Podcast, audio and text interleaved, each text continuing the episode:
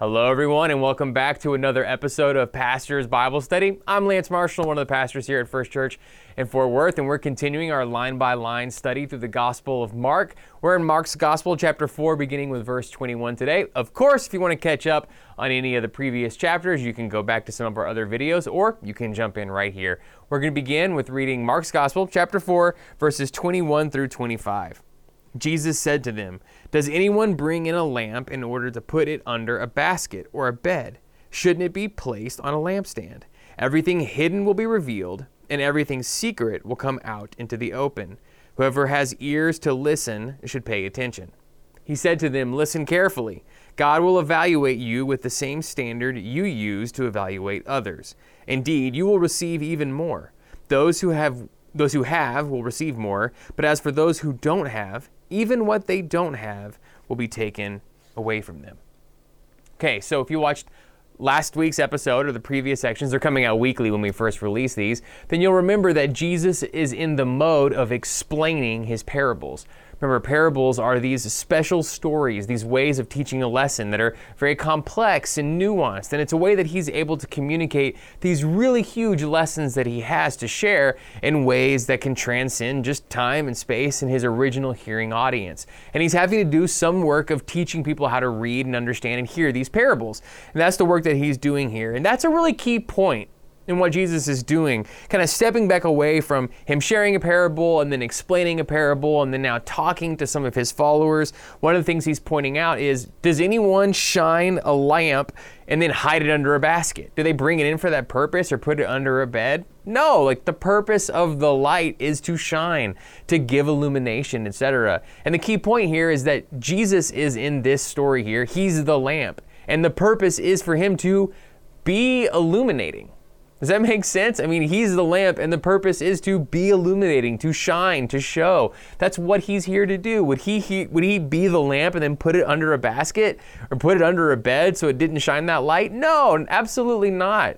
He's here to illuminate and to shine, and he's this makes sense when you see that it's coming right after him explaining these parables. He's meant to be understood. That's the key point here.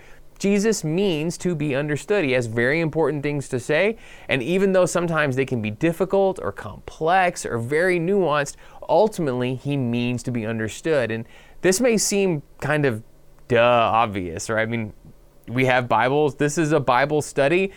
Of course, he means to be understood, but remember, in particularly his worldview, or in the time and place in which he's speaking, there would have been some communities that expected like secret knowledge, right? Or the something, the thing behind the thing that only a select few know. I mean, that might be even active in our time and place, right? The idea of the secret knowledge only a few have, or you have to get to a certain level to access it. And Jesus is nipping that right in the bud.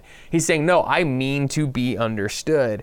And that's where he goes to the point about giving more and taking away. Ultimately, what he's talking about there is knowledge of the kingdom of God. What Jesus is doing is teaching about the nature of the kingdom of God. Remember, the beginning of his ministry is the proclamation the kingdom of God is at hand. That's how he starts and does his work. So, the giving more and the taking away is ultimately about knowledge of the kingdom of God. Those who have some are going to get more. Those are the people who listen to him people who follow him, the people who are taking seriously what it is that he has to say. Remember, he's sharing this specifically speaking to his followers. You have some knowledge of the kingdom of God, of what the kingdom of God is like, from hearing me, from seeing some of these miraculous works that are taking place. And you're going to receive even more. He's saying the same thing to us here, too. You've come to see some of it at work in your life, at work in your churches, at work here in Scripture, and you're going to see even more. That's his purpose. Remember that shining lamp. Remember, he's also speaking in the context of some people who are very willfully not hearing him. Remember, he's facing opposition. He's facing people who will twist his words. He's facing people who will try to make him sound like he's saying something he's not really saying, or refusing to hear what he's actually proclaiming because it's too challenging to them, too upsetting, or too destabilizing. What he's pointing out is these kinds of people who have so very little knowledge of what God is actually like. Well, this continued posture of antagonism and not being willing to listen and to hear is going to result in the small bit that they kind of understand ultimately being taken away or lost to them because of their will, their unwillingness to actually listen and hear what Jesus, the Christ, the Messiah, the teacher, the shining lamp has to share.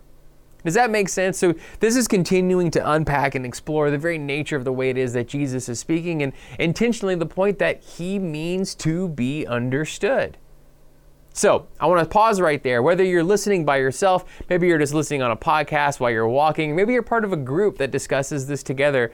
I want to stop and I want to give you a question, and that's this Jesus uses the metaphor for himself as the shining lamp. And he's uh, using the metaphor of it being put on a lampstand so that that illumination can carry forth and, and shine brightly and illuminate others and illuminate exactly what it is that he's trying to share. He uses that metaphor, a lamp on a lampstand, to talk about himself. I'm wondering what metaphor might you use for Jesus? For example, if you were to describe his teaching, right, and how it is that he helps us understand who he is and who God is, what kind of metaphor would you use? If you were explaining Jesus to someone who was kind of new to this whole thing, what kind of metaphor would you use? He's like a blank so that people can better see and understand. Discuss that amongst yourselves. I'm curious to see what would come to mind. It's a really interesting thought exercise. All right, we're going to continue on. We're going to read Matthew's Gospel, chapter 4, verses 26 through 29. Excuse me, I had my wrong page there. Then Jesus said, this is what God's kingdom is like. It's as though someone scatters a seed on the ground, then sleeps and wakes night and day. The seed sprouts and grows, but the farmer does not know how. The earth produces crops all by itself first the stalk, then the head, then the full head of grain. Whenever the crop is ready, the farmer goes out to cut the grain because it is harvest time. So, again, Jesus is using imagery and metaphor in order to teach people and help them understand what he's trying to say. And what he's trying to talk about here is what the kingdom of God is like. Now, at this point in his ministry, he happens to be speaking to people who live a rural and agrarian lifestyle. These are people who grow their own food, or at least are very close to the people who grow the food for their community. So he's using a metaphor that they would understand. He's using farmland imagery because these are people who know what farming is like. That's what he's trying to do. And he's trying to point out something pretty key here, and this is about the nature of the kingdom of God. And the key point is the kingdom of God is like fertile soil. And people in this community would have understand what that means, right? In a previous uh, parable, just last week's study, we would have seen Jesus using the imagery of how seed cast in different environments has different kind of responses to it. So one of the things that he's pointing out is the kingdom of God is like fertile soil. The people who are hearing that would know that sometimes when you plant in fertile soil, it just works. The soil is at work. It's nutrient rich, uh, rich and positive for the growth that needs to come. And that's what he's pointing out the kingdom of God is like. It is nutrient rich soil. Now, this is important to understand because what he's pointing out here is the idea that growth comes from God. He points out the farmers, right? I mean, they're there and they're present, but ultimately, what makes this grow is God. And this is a pretty key point here, right? What actually is the, the, the force behind growth is God. Now, we talk about this here at First Church when it comes to our own journey of discipleship. So, disciples are people who follow Jesus. And yes, you can be a disciple with Jesus physically present in the ancient Near East 2,000 years ago, or you can be a disciple of Jesus Christ today. If you're watching this study, that is certainly a journey that you are likely taking. And our growth as disciples, it's very important to understand doesn't come as the byproduct of us trying harder or doing more. It's kind of a catch 22, but reality is is that growth in our life comes from grace. That's the power and work of Christ in our lives. And so what it is to grow as disciples is not just constantly trying to lay more and more on our lives. I should be like this, I should be like that, I shouldn't do this, I should do that. That doesn't actually get us very far, and it doesn't result in much change in our lives. What actually results in real change in our lives is encountering the transforming grace of Christ, of letting the power be at work in our lives. The way that we do that is setting up rhythms in our life of worship and praying, of serving, of giving, of learning, of playing. And these means of grace are the means by which that transforming work and power of Christ helps us to grow. The kingdom of God is like this fertile soil, and living a life rooted in the kingdom of God is living a life in connection with that grace and power that ultimately leads to that kind of growth in your life. Right now, you're engaged in the learn portion of what we call healthy plate discipleship, right? Of diving more deeply into the story of Christ and Christ's work through us and for us, his message to us. This is one of the things that is a vehicle for growth and transformation and change in your life. So when he's giving that imagery, it's not just an academic account, it's not just, okay, so here's something interesting for you to know. What he's actually giving is real advice for how you live your life and how you understand and experience change. So, God is the source of that power. We're just here to participate. And your rhythm of participating in things like that is how that becomes real and powerful in your life. So, uh, back to our questions, individually or as a group. If you're a farmer, great. I hope these were wonderful metaphors for you.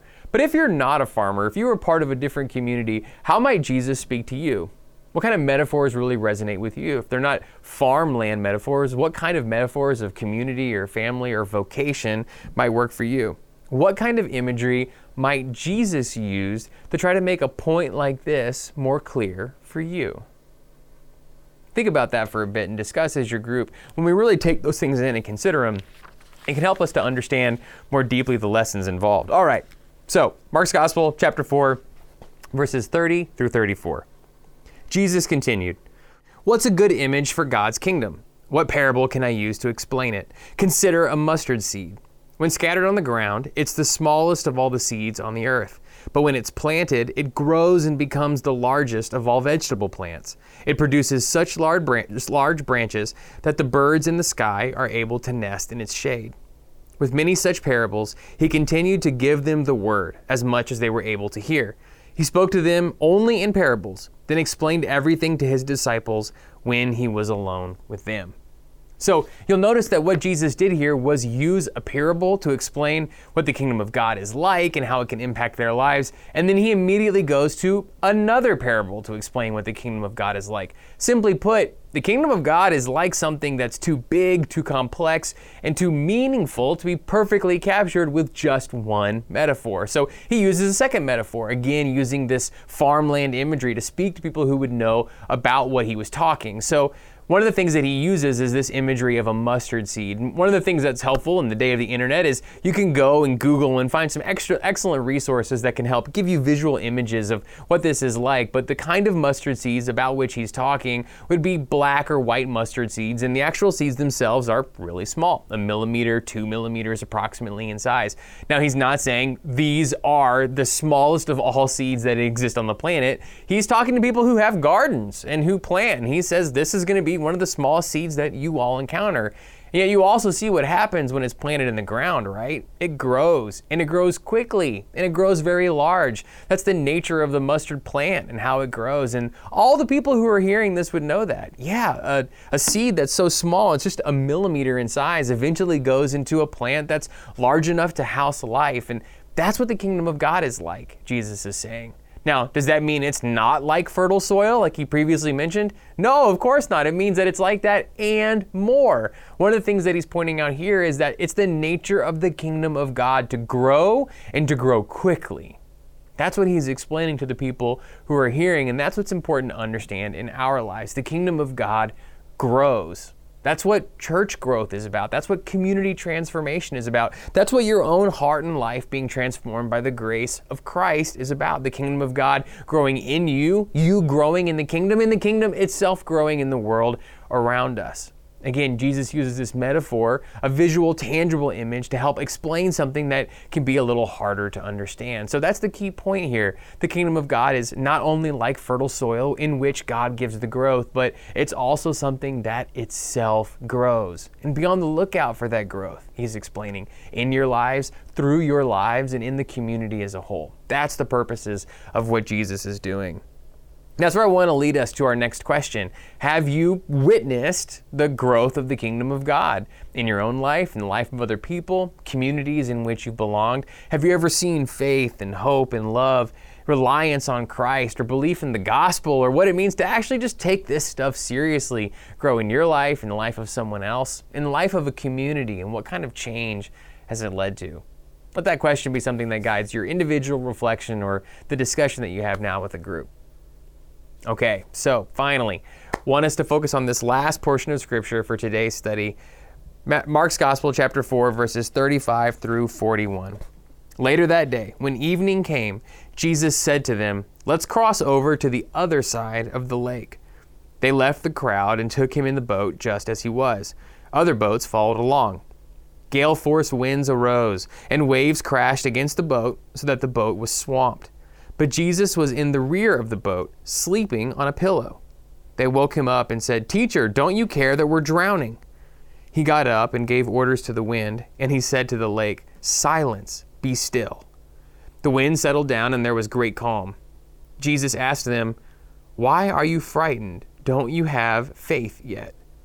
Overcome with awe, they said to each other, Who then is this? Even the wind and the sea obey him. Okay, so pretty big shift in what just happened in our reading today. We went from Jesus teaching and explaining parables to a really big action portion of the story.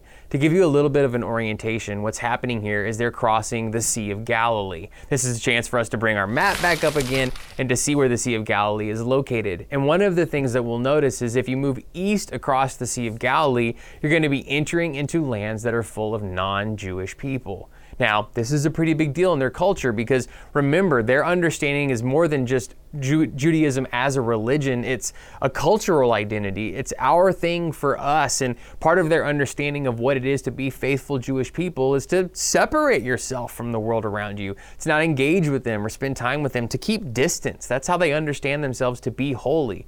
Now, Jesus is taking people with that understanding of holiness and he's taking them to the land where the others live. We're going to get into that a bunch in future portions of our study, but that's pretty key to understanding. Now, also, as a part of this journey, is the journey itself is fraught. Sea of Galilee is a big lake, and big winds can come in fast, and it can get very rough. That's something that they're going to know and understand as people who grow up in this part of the world. It's also true that their boats are not super stable, and so being capsized in a storm is a real way to die in their community. And that's something that they fear is happening to them then. It's worth pointing out that Jesus, also in the boat with them, is not only not scared, he's sleeping. A little bit more on that point in a moment. So they're nervous, they're upset, they're very scared. They don't know why he's not doing anything. And so they rouse him and they say, Don't you care that we're drowning?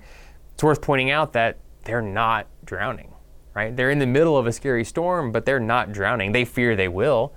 That's not what's actually happening. They're exaggerating. So Jesus gets up and he gives these orders silence, be still, and the storm calms.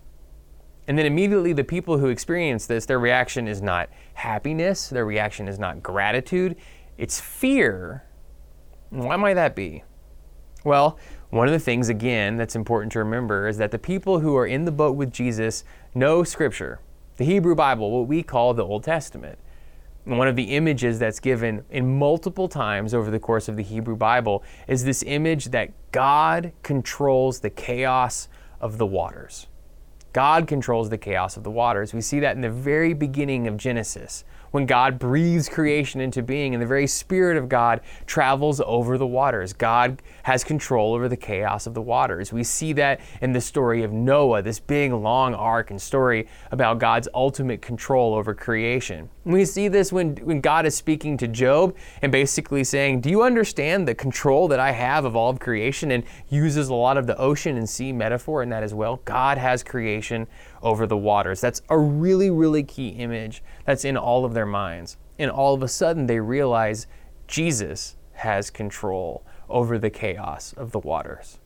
Which means, for the first time ever, in the spite of all this kind of teaching and these proclamations, you know, the Sabbath is for me, etc., they're actually seeing Jesus exhibit the kind of power that they know only God has. And their response, completely understandably, I think, is fear. What have we gotten ourselves into? Who is this person? And what's going to happen next? That's an awesome place for us to leave off. They are beginning to understand in ways that are going to be almost impossible for them to explain who Jesus actually is.